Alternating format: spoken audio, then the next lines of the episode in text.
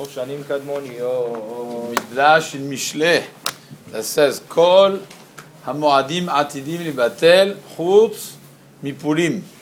All the uh, מועדים, the ימים טובים, and the holidays of the Jewish holidays will be batel, besides from Purim. The Magid Mesharim, which is none other than Rabbi Yosef Karo, adds Chutz me Chanukah u Purim. Besides from Chanukah and Purim, all the other Yamim Tovim are going to be batel le'atid lavo. He says why? He doesn't say why. He says there's a remez. Because the beracha it says lehadlik ner Chanukah and not al hadlakat ner Chanukah, which is many pshatim why al and le. Many pshatim why it says al and le on different berachot, al netilat yadayim or lehadlik neksher Shabbat, for example. But uh, this is a Rambam, and there are many Rishonim that talk about this. However, he wants to say that there's a remez there. The question is, what does that mean? Is it really kipshuto that when Mashiach is going to come, there's not going to be any more Yamim Tovim, no more Pesach, no more. So the Radvaz, Rabbi David ben Zimra, was the cousin of the Bet Yosef. He says the following. He says there's going to be so much simcha and shalva at the time the Mashiach is going to come. People of Israel are going to be so tranquil and so good that really a Yom Tov, every day is going to be like a Yom Tov. Every day there's going to be simcha and people are going to be uh, calm and they're going to be good. So therefore, it doesn't mean that you don't have to respect the Yom Tovim. Chas v'shalom.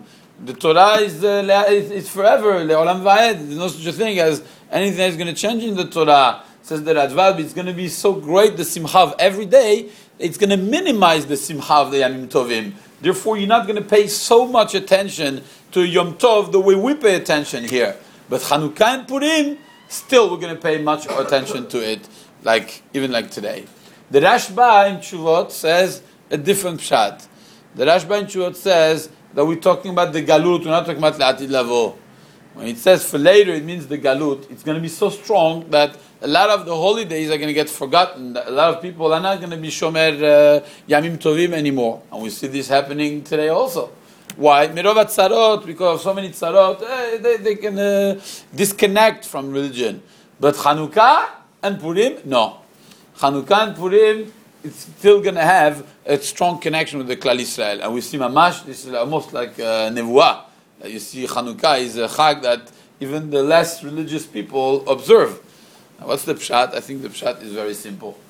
Is that Chanukah and Purim, you relate more to it because of the message of Chanukah and Purim.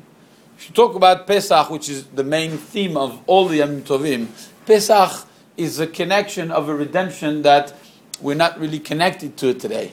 But the story of Chanukah is a story of hope and of continuity of the Klal Israel, which is a message that goes every day into our lives throughout the exile.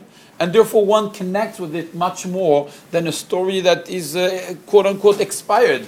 Because the redemption of uh, Mitzrayim, very nice. It's a nice story, but I'm a little bit uh, disconnected. So every Chag will look for the connection.